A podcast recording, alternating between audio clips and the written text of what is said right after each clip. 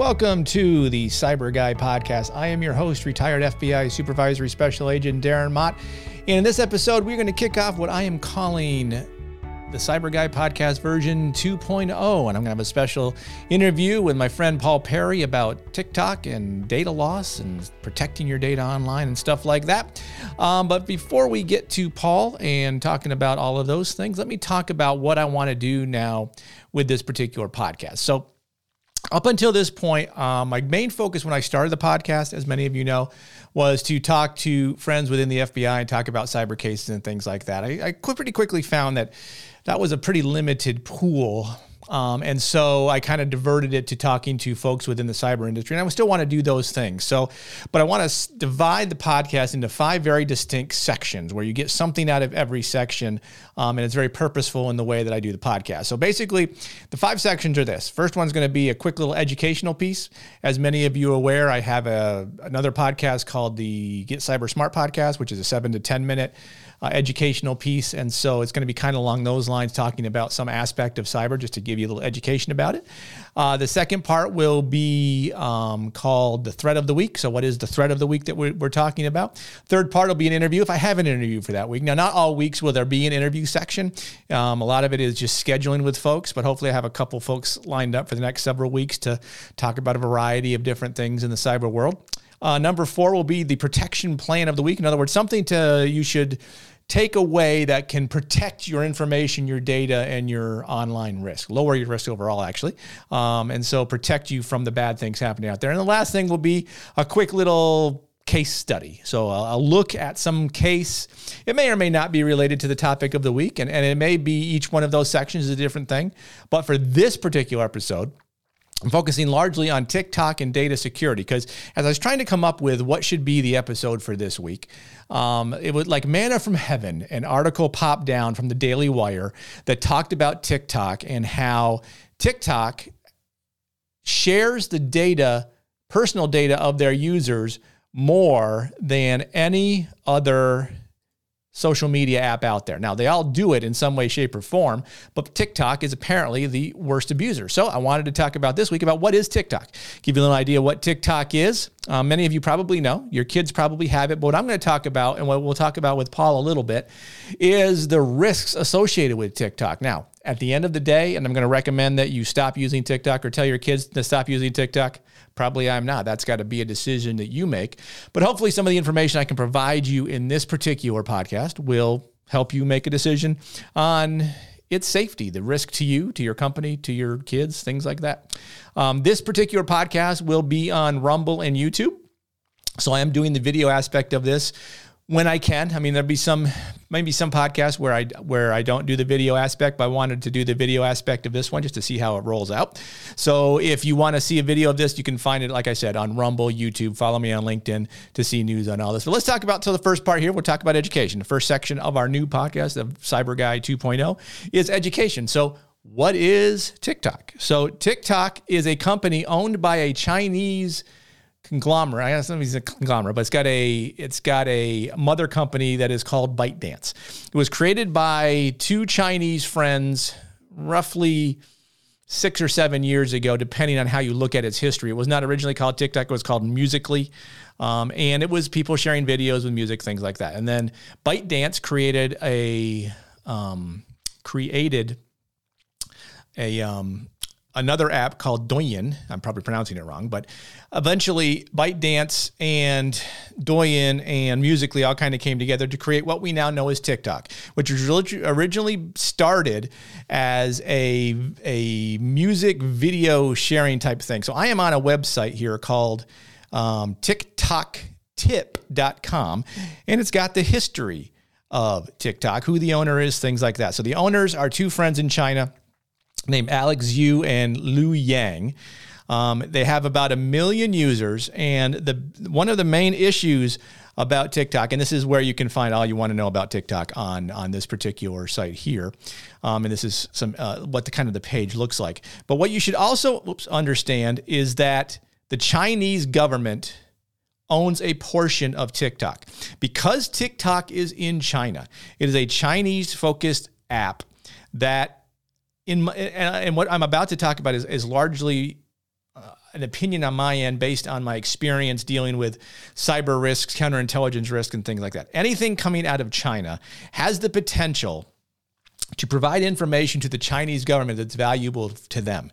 It's kind of what's called a soft power play by China. So if you look at how countries interact together. There, there's hard power and soft power. Hard power is military action. So what we're seeing with Russia and Ukraine is a hard power example where Russia is trying to exert its force to do things with the Ukraine. China works a lot of soft power angles where little things they do have a large impact on how they're perceived by the world and how they help achieve their achieve their gain their their goals of their of their monarchy or or whatever you want to call it their their country through these soft power means that don't have a military impact but have a geopolitical type of impact and TikTok really is one of those areas where China can exploit the information within TikTok to meet its goals, to get information on people. You know, obviously, TikTok is not only used by kids, there are certainly plenty of adults that use TikTok. Uh, and the data that the Chinese government can pull from TikTok. Now, do I have proof that the Chinese government has access to it? Not that I'm here to share with you, but you can pretty much guess that if the Chinese government owns a portion of TikTok, which is according to news reports, is 1%. You can pretty much assume that if they want data from TikTok, they will get it. And I've said this in many podcasts before, and it bears repeating here. Why I think it is a risk is largely because facial recognition is really what it comes down to. You have all of these kids, all these adults using facial recognition. Let's say they ultimately at some point go to work for the government, go to work for a company that the Chinese government wants information about. They can use that data within TikTok to create information packages where they can go out and find people to compromise and get them to spy on the United States. There's a lot of nefarious things they can do with the data coming out of TikTok. So, um, and so as I said, in ver- when version 2.0 of the podcast, the second thing I talk about is the threat of the week. So really, part one and part two for this week are the same thing. It's TikTok. TikTok is a is a whether you believe it or not, whether you want to believe it or not, TikTok is a threat to your data privacy, um, and the potential personal data of your kids and grandkids down the line, um, because the Chinese government will have a lot of information on everybody who has ever been a TikTok user. Obviously, have a lot of information on the Chinese people that use it. They obviously now have a lot of information on the American people that use it. That's why the the Chinese government has taken an interest in having ownership within TikTok because they want the the information, especially about Americans and Europeans and people that are that are in important places for them to try to compromise down the line. So, does that mean that you should immediately stop your kids from using TikTok, I'm going to be honest, that horse is probably already out of the barn. You're trying to get your kids to stop using TikTok is probably not realistic. Now, I mean, are there alternatives to TikTok? Sure. Um, Reels, Facebook uses what's called Reels. Um, and when we talked with Paul, one of the things we had talked about in our interview was a generational thing. The you know the younger generation prefers TikTok over Reels because Facebook is losing its place amongst younger generational kids. So I say all this because there's a lot of other articles related to TikTok that are certainly concerning, such as this one here. The Chinese government takes a stake in TikTok, raising questions about national security and data privacy. Um, you can find this on Loss Prevention Magazine. There's more information about that uh, at that particular um, website. Um, but, you know, one of the things that we should remember is that is that when Donald Trump was president, he tried to get TikTok sold to an American company. Whatever he had done during that time with TikTok, Joe Biden essentially reversed. So if we think that the Chinese government do not have inter- interplay in TikTok and their data, we are incorrect. They certainly do.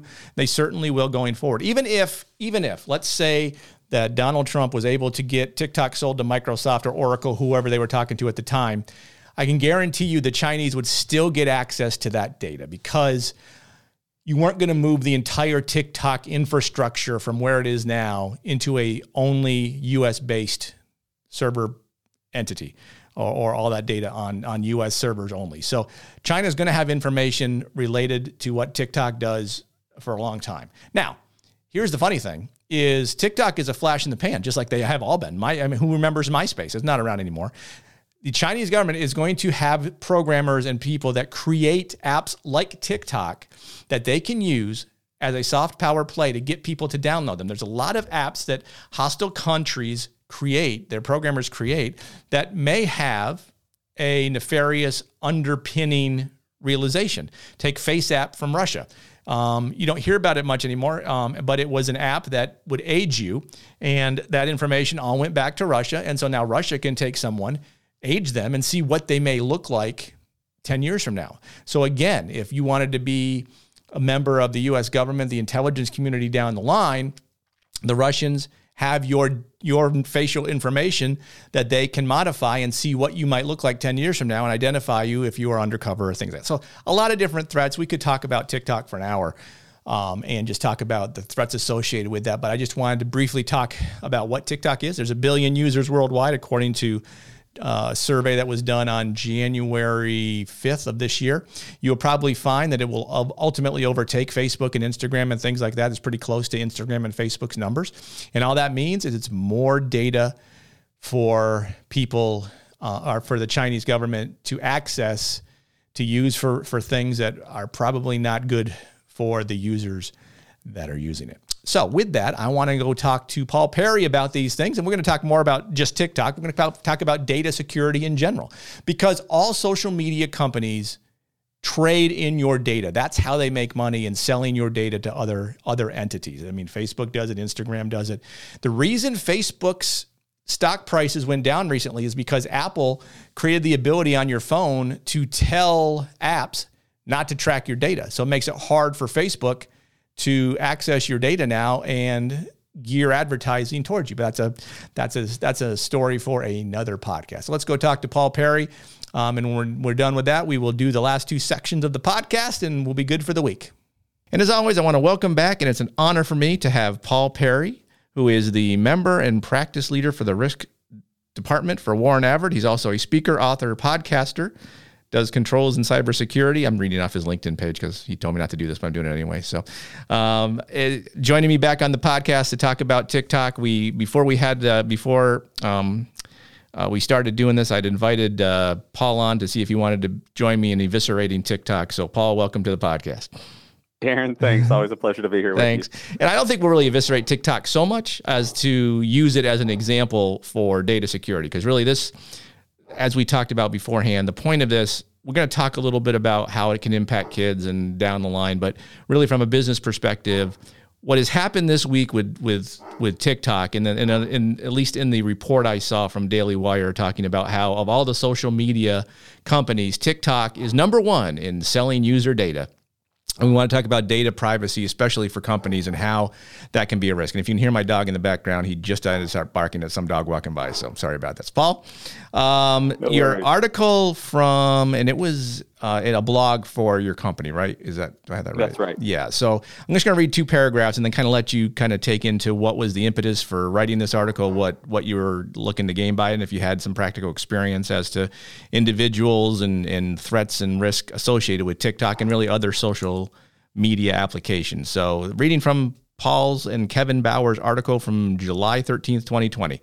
TikTok, a widely popular mobile app, was caught spying on Apple device users and has made headlines as government leaders across the globe grapple with how to respond. By deliberately or inadvertently gaining access to a user's clipboard, TikTok and other apps have been able to grab onto anything that a user copies on an Apple device, whether it's a password, business document, or other sensitive information.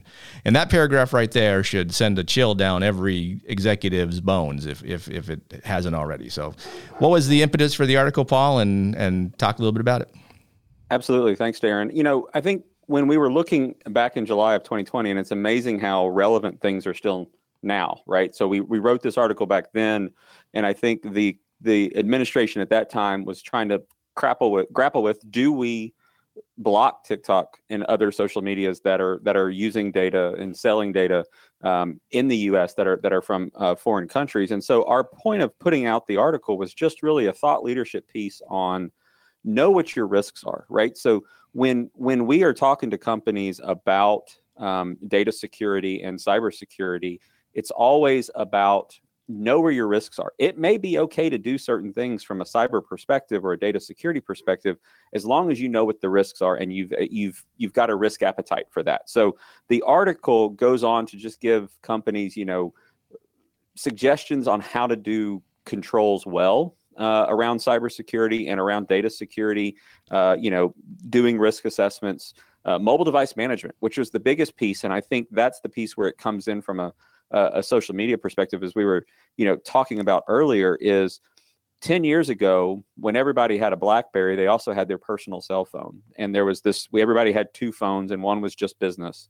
And then everybody said you know what? Let's save some money and let's just everybody bring your own device which is a great way to save some money. Unfortunately, now people have a device that has personal on it, work on it.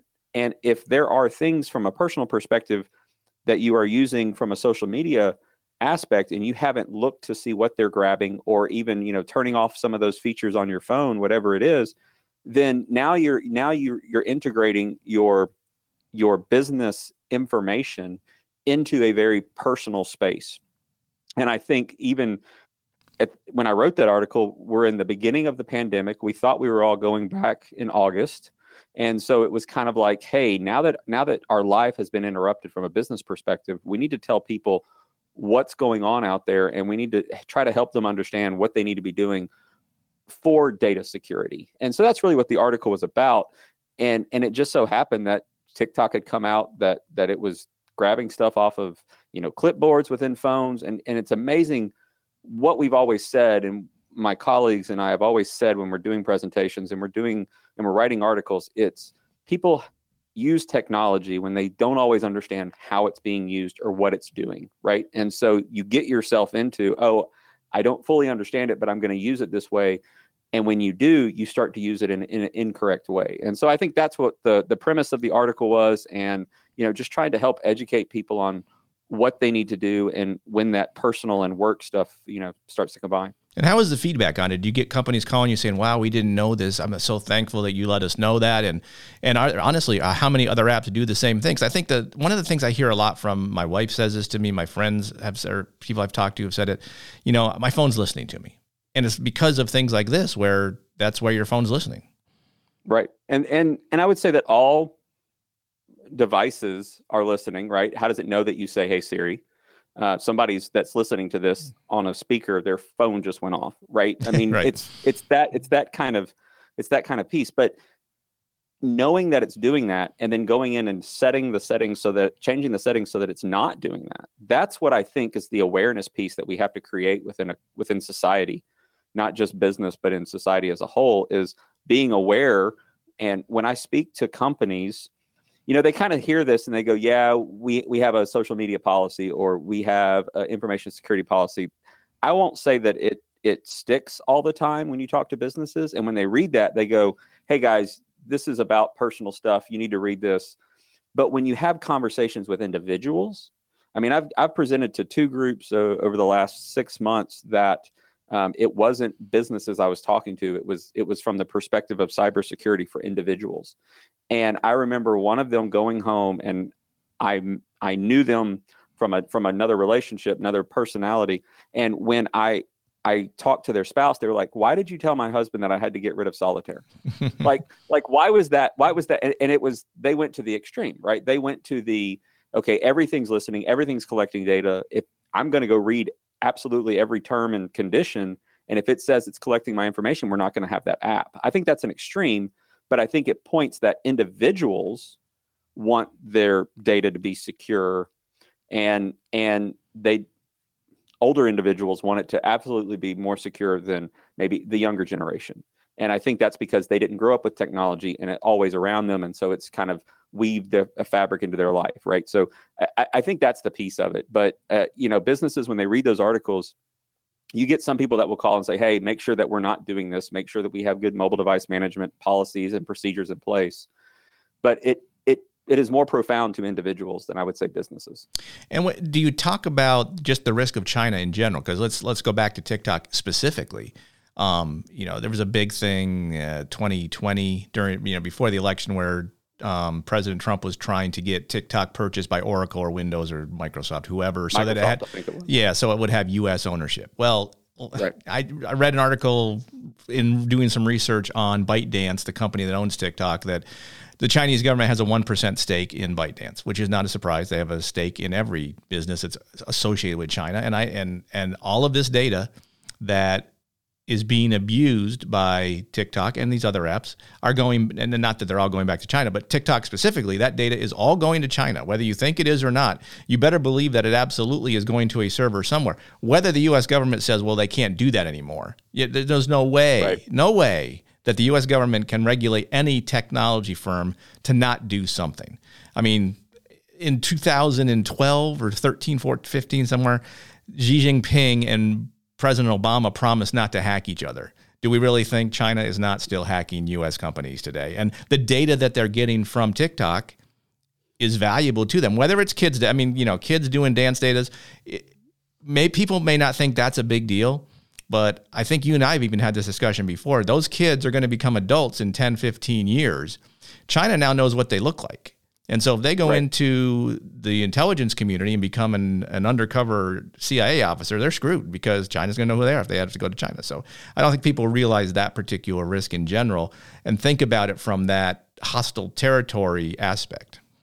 And, and I think that's why it's a generational thing. And I don't want to mm-hmm. pick on any generation, but I think that the, a younger generation has said data security isn't important to me today, so I'm going to do what I want to do not thinking 10, 15, 20 years down the road. I think the thing that scares me about some of the other, what you would call, I think you you mentioned you called them hostile foreign associated apps of some kind, right? It's mm-hmm. that there was that one of, that made you look older or younger. Face app, right? It was like a face app, right? Mm-hmm. So so people that was a wonderful craze, and people don't think about long term. They think about I need to be part of this craze right now, right?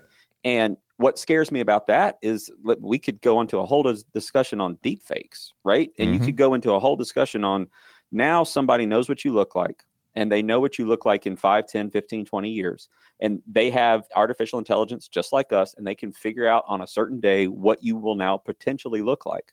Okay, great. Now let's talk about all these companies that want to get rid of the password and want to go to biometrics and want to use your face and want to use all that everybody now has my password if my face is my password. Right. right? So it it's it's you always I always chuckle when I see those and it's like okay that craze is going to happen and nobody's thinking into the future with that. And I think that's what scares you and I more than maybe other people that aren't in the business that we are in is that you know fine my kids dancing is one thing but it's got the location of where i took that video It's mm-hmm. got now now it's got the ip address and if I didn't go in and change my username and password on my router and they have my IP address for my house, guess where they can get to? Mm-hmm. Right. So I mean, and and somebody will go, Well, Paul, you're you're chicken littling this. But that's what they do, right? I mean, that's how they get you. And and so understanding that that is the risk and un, and playing into that, I think is why it's so important to step back and think about, oh my gosh, maybe I shouldn't have my work stuff on my personal phone. Maybe I need just a phone for work things that doesn't have any of those other connections because you don't always know who you're working with. And I think that's what you're trying to say is forget about it being TikTok. Name your foreign country that has an app that is collecting data. If you don't know that it's that foreign country and you haven't done the research enough to do that before you use it, you don't know what controls are there. And, and there probably aren't any. Mm-hmm. And I think uh, there's not a lot of focus, or not, enough, not really any focus, on counter espionage, counterintelligence type activity in the business world beyond corporate counterintelligence, making sure my competitors aren't stealing information. But and, and you make a perfect point in what you just said with the IP address. Let's say that an executive for Huawei's main competitor, AT&T, the executive for AT&T, he's got his grandkids with him and they are traveling to Thailand for a vacation because they can because the CEO of AT&T I'm sure makes a lot of money. Um, and the Chinese government pretty much knows who he is or she is. I don't know who it is, but who he or she is. Um, any and as much information as they can get from them, relatives, all that kind of stuff. And so the grandchild decides to do a TikTok video on their vacation in Thailand. What does the Chinese government now know? That grandpa, who or grandma, who is the CEO of AT&T, is now in Thailand. I can send agents over there, and maybe I can get them to be compromised in some way, shape, or form. Right, and I think that's that's that's the stuff that scares me from a business perspective, and and you know you and I, you do a great job, and, and I appreciate what you do for information security from an education perspective. And I think that's the stuff that can that needs to continue. And and education never stops. Mm-hmm. And and I would argue that that we always have to educate people on the right and the wrong from a cybersecurity perspective until the day that we defeat the bad guy. Not in your lifetime, not in my lifetime, not in my kid's lifetime, right? So uh, I think that it's going to be a constant conversation, and it's going to be a constant, you know, responding to what is the new threat. So if you don't know what the threats are, if you're not getting intelligence, and I don't mean secret clearance intelligence, I mean reading articles, I mean understanding who has what data. If you're not understanding that, and I call it now self education. When I speak to people about education, I go, it's great to ask somebody to come in and tell you the right and the wrong. In between those times, which sometimes is a year, sometimes it's five years, you need to do a lot of self education. You need to listen to podcasts like this one. You need to read articles on a regular basis so that you understand what is going on, so that you can now use that in your daily life and, and protect yourself. And, and I think self education, society doesn't want to do it, but it's definitely needed. And, and I think that needs to be pushed as much as security awareness education. And there's and, and, when you mentioning reading, the Chinese have said have have laid out how they're going to do all this, and they did it in 1999. Two Chinese generals released a book called Unrestricted Warfare because they knew that. So there's ty- there's two main types of power that most com- most countries take. There's hard power and soft power. Hard power is we're going to go Russia is showing hard power right now with Ukraine. That is strictly a hard power play. They're, you know, going to use military and force and take what they want. But then soft power is where China is an expert is they do the things that really the, the normal person doesn't think about, but influence campaigns, um, the, the Olympics. The Olympics this week is a perfect soft power play for China because they can say, look how great we are. Everybody loves us. We're treating all of these athletes fantastically. Um, and so it's not like this is a surprise that, that China is doing this. And I would warn companies to think about okay, TikTok, like you said, it's the latest, greatest app. Everybody's got to have it you know, Facebook has now created Reels, which is their TikTok alternative, um, which I don't think is gaining as much ground as as TikTok, obviously, but it's the same idea. What's the next generational? Yeah, what is the next app that comes down the line? What it, so China, someone in China right now, in Russia, in Iran, in North Korea, North Korea, North Korea, maybe not so much. They got their own issues, but are developing an app of some sort that is going to be focused to support the business community. That business is going to say. Mm-hmm I got to have that app. That app is going to make us competitive. How do companies, how do you think companies, because really that becomes then a, a, software supply chain issue for a company. How much software, and we're kind of going into a little tangent here, but what is the software supply chain risk assessment that most companies do? Is there any? And that's the thing is a, a lot of people don't. You know, the companies we work with, I would say a quarter of them probably have mobile device management mm-hmm. employed right? So that means that's a great number, but that means three fourths of the companies we work with don't do anything from a information on mobile devices perspective. That's that's that's scary. When you talk about vendor management, as as little as they do mobile device management, they do even less sometimes vendor management. And it's and it's something I have said on your pre, on, on your podcast. I've said it in multiple presentations that I've done. Is you can outsource responsibility to other people to do things for you create your software, do your processing, do your backups, do your security, but you cannot outsource the responsibility of knowing who they are and not only who they are, but who their vendors are, right? I mean, we're talking about third parties. I mean, we can, you know, federal law enforcement, I've had multiple conversations over the year about fourth, fifth, sixth party. How far do you go on that assessment? And it's until you feel comfortable or until you get to a country that you don't want to work with, right? So mm-hmm. it's vendor management if education and self-education is one of my big soapboxes vendor management is number two because there are so many companies that are just you know head in the sand. I'm not going to worry about it. That's why i've hired them to do it. But you need to know who they are. And so when somebody creates that app that becomes the next greatest vendor any business in America needs to use, you need to know who made it and you need to know who's working on it on a regular basis and you need to know what information they have of yours. And I recommend, I'm looking up an article here that, um, so there was an article from Bloomberg that came out in February, a year ago, came out a year ago. Um, and I'm not, I'm not pitching this article because I'm quoted in it because I, I lucked out on that one, but it's called The Long Hack by Bloomberg. Jordan Robertson and Michael Riley are the two um, authors. And I was going to have Jordan on the podcast, but his Bloomberg wouldn't let him do it. So I got I need to revisit this with him because it's been a year. He might be able to do it now. But essentially, this goes back to China's plans. I mean, we're talking software now, but let's talk hardware. This was had to do with the super microchips, where they found a little th- a little thumbnail sized chip on on micro on super micro motherboards that were beaconing wow. somewhere. Um, and so again, another soft power play by China because you know I am talking on a device through a computer that has a certain percentage of parts that are made in China. How do I know they're not listening right now and that my power in my house is going to go off in five minutes? It's a great point. It's a great point. And I think I was a part of a research uh, program uh, about a year ago where the the whole discussion was information, misinformation, and disinformation, right? And China was one of the biggest ones that was that was discussed, and it was you know what is being put out, not so much what was being put out and was it being put out to disinform people or to direct the way they think, but what type of information was being withheld and then used against an organization, right? And I think that that's what scares you about an app that's going to change your business is the information that they collect and then it being used against you in some form or fashion.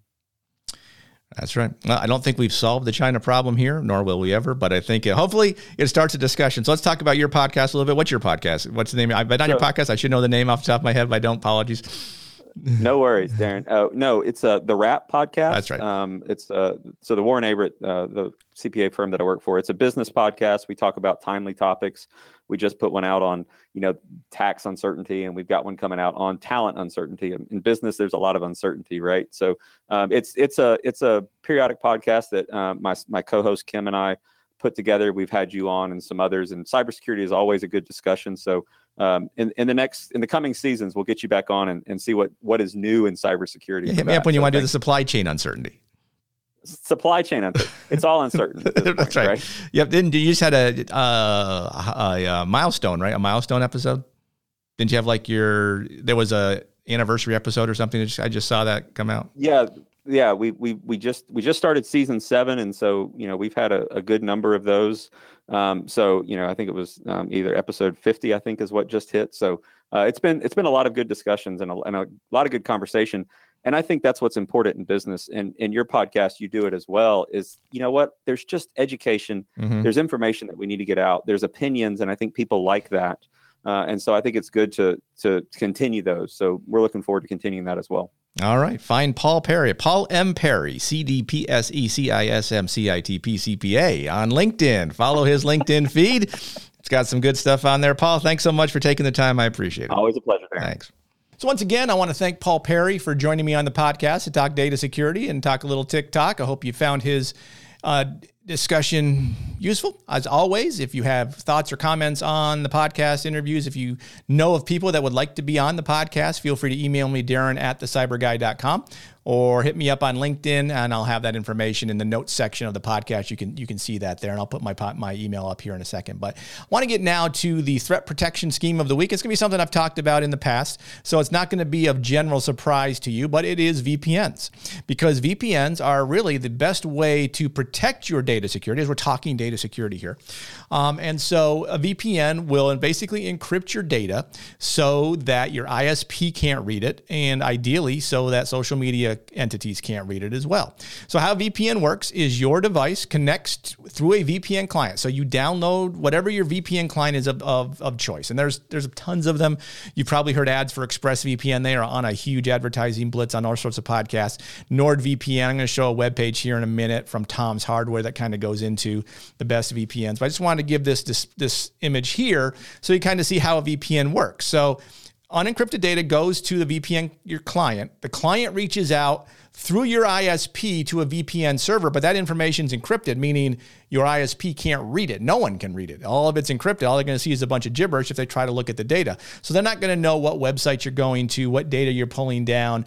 It's a great way to mask and hide your information, your logins, your passwords, all that kind of stuff. Now, if you're using an encrypted web browser, that information is pretty much secure anyway, but they can kind of know where you're going. They won't see the data on, you know, they won't see your login data, they won't see your password data, but they'll kind of know where you went. So if you went to Amazon.com and we're looking up pick a pick a product, they may see that information.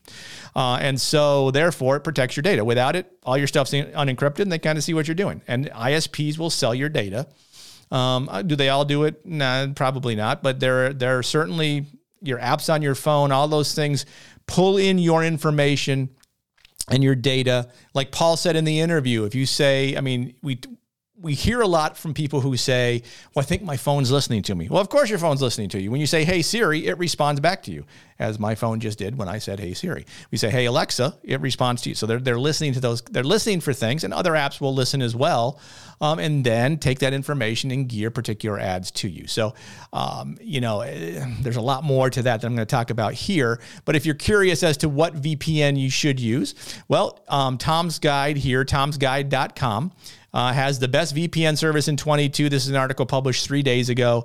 Uh, I am not going to recommend one over the other. I'll tell you what I do use. I use private internet access. I've used it for years. It works well for me. Um, but um, he they have ExpressVPN here. Who knows? They may be getting uh, money to say that. I don't know. NordVPN, Surfshark, and then there's more information as to what a VPN is, what's the best P- VPN, stuff like that. Do your own research. Find one that works for you. That's within your budget I just saw um, an ad on a news aggregator site I use that talked about a box you can actually buy. It's 300 bucks but you, it's a piece of hardware that creates your own VPN. You don't have to pay a monthly fee. So that's something you could look at. I don't have more information on that here because I just remembered that I saw that. But there is that particular option to get hardware devices. You can use a Raspberry Pi to create your own VPN. There's OpenVPN is an uh, open source VPN client that you can create to yourself and, and use VPN that way. So have a virtual private network, encrypt your data, secure it, make it safe. You can use it on your computers, on your phones, on your iPads, all those kind of things. So, so that is something I would recommend if you're not currently using, you should look into purchase and start using on a regular basis. I'm actually all the stuff I'm doing right here on my computer in front of me is going through my VPN. So all my data here is encrypted. So the last thing I want to talk about in this podcast, and then I'll let you go, is case of the week. And this one we are talking the Lori Drew case from approximately 12 years ago. And the reason I'm bringing this one up is because since we're talking about social media, we're talking about TikTok, I wanted to go back in time and look at a case, cyberbullying case that was largely social media focused, had some pretty bad a pretty bad impact uh, to one particular family, uh, and because the laws at the time were not in place to do what they needed to do, um, the lady who was charged with the crime we're going to talk about pretty much got off scot free. So, if you remember that, if you don't know the Lori Drew case, essentially you can go here to Wired has a pretty good overview of it. Um, it's wired and that's yeah, so it's right there in front of you. Um, Lori Drew was a lady who um, her thir- her and her daughter basically cyberbullied or catfished as well a 13 year old classmate of Lori Drew's daughter. There was a lot of information there with, or a lot of back information with um, cheerleading and stuff like that. So basically, and this was all done through MySpace. So MySpace no longer exists, but it shows that obviously there's a cycle of social media, but social media can be used to, to do bad things. So what they basically did was create a fictitious account for a boy that wanted to be this 13 year old Megan Meier's boyfriend. So they went through this whole song and dance. The Megan Meier thought she was talking to this boy. Uh, and ultimately, it was Lori Drew and her daughter who were doing all of these things, uh, making Megan Meier believe that this this particular account on MySpace was her boyfriend, and then basically ripped the rug out from under her, you know, the boy broke up with her, called her names, did all sorts, called her fat dude, did all sorts of stuff. And Megan Meier ended up hanging herself in her house. Her mother ended up finding her. So what ultimately happened really was nothing. Um, she was, as this article says, a federal judge on Thursday, this was in 2009, overturned guilty verdicts against Lori Drew, issuing a directed acquittal on three misdemeanor charges. So she was only charged with misdemeanors largely because, like I said, the laws weren't in place for any felony to have been or to, to find a felony to convict her on, which is is very very disappointing. And so I'm not going to go into great detail on Lori Drew. I didn't work the Lori Drew case. It's just an interesting case that shows how social media can be used to extrapolate crime that can have very, or in this case, wasn't the, the judge determined there wasn't really a crime committed. Now, hopefully, cyberbullying cases and cyberbullying laws in certain states have been adjusted to to to solve issues like we're seeing here with the Lori Drew case, but I fear that probably they they have not. But I say all this just again, be careful of social media, of the of your data security on social media. Watch what your kids do, protect their information. You want to keep them safe. Uh, as always, thank you so much for listening to the CyBUr Guy podcast. If you have thoughts, questions, or comments, feel free to hit me up there, Darren at thecyburguy.com. Oop, I think I hit the wrong button there. Yep, that is wrong. That's the wrong music there. That, that should be the closing music. Sorry about that. I'm doing this without my headphones. So uh, you got some cyber smart music there. So this is the closing of my CyBUr Guy podcast music. So, um, but email me there, Darren at thecyburguy.com. Find me on LinkedIn. Um, if you have thoughts or comments on the new format, I'd be curious to know that. Um, this one's going to be a little rough as I kind of stitch it all together. You can find again the video on YouTube or Rumble. Um, and you can find the audio podcast on all of your favorite podcast download sites Spotify, Google, so on and so forth. Thanks so much for listening. Have a good week. We will see you next time.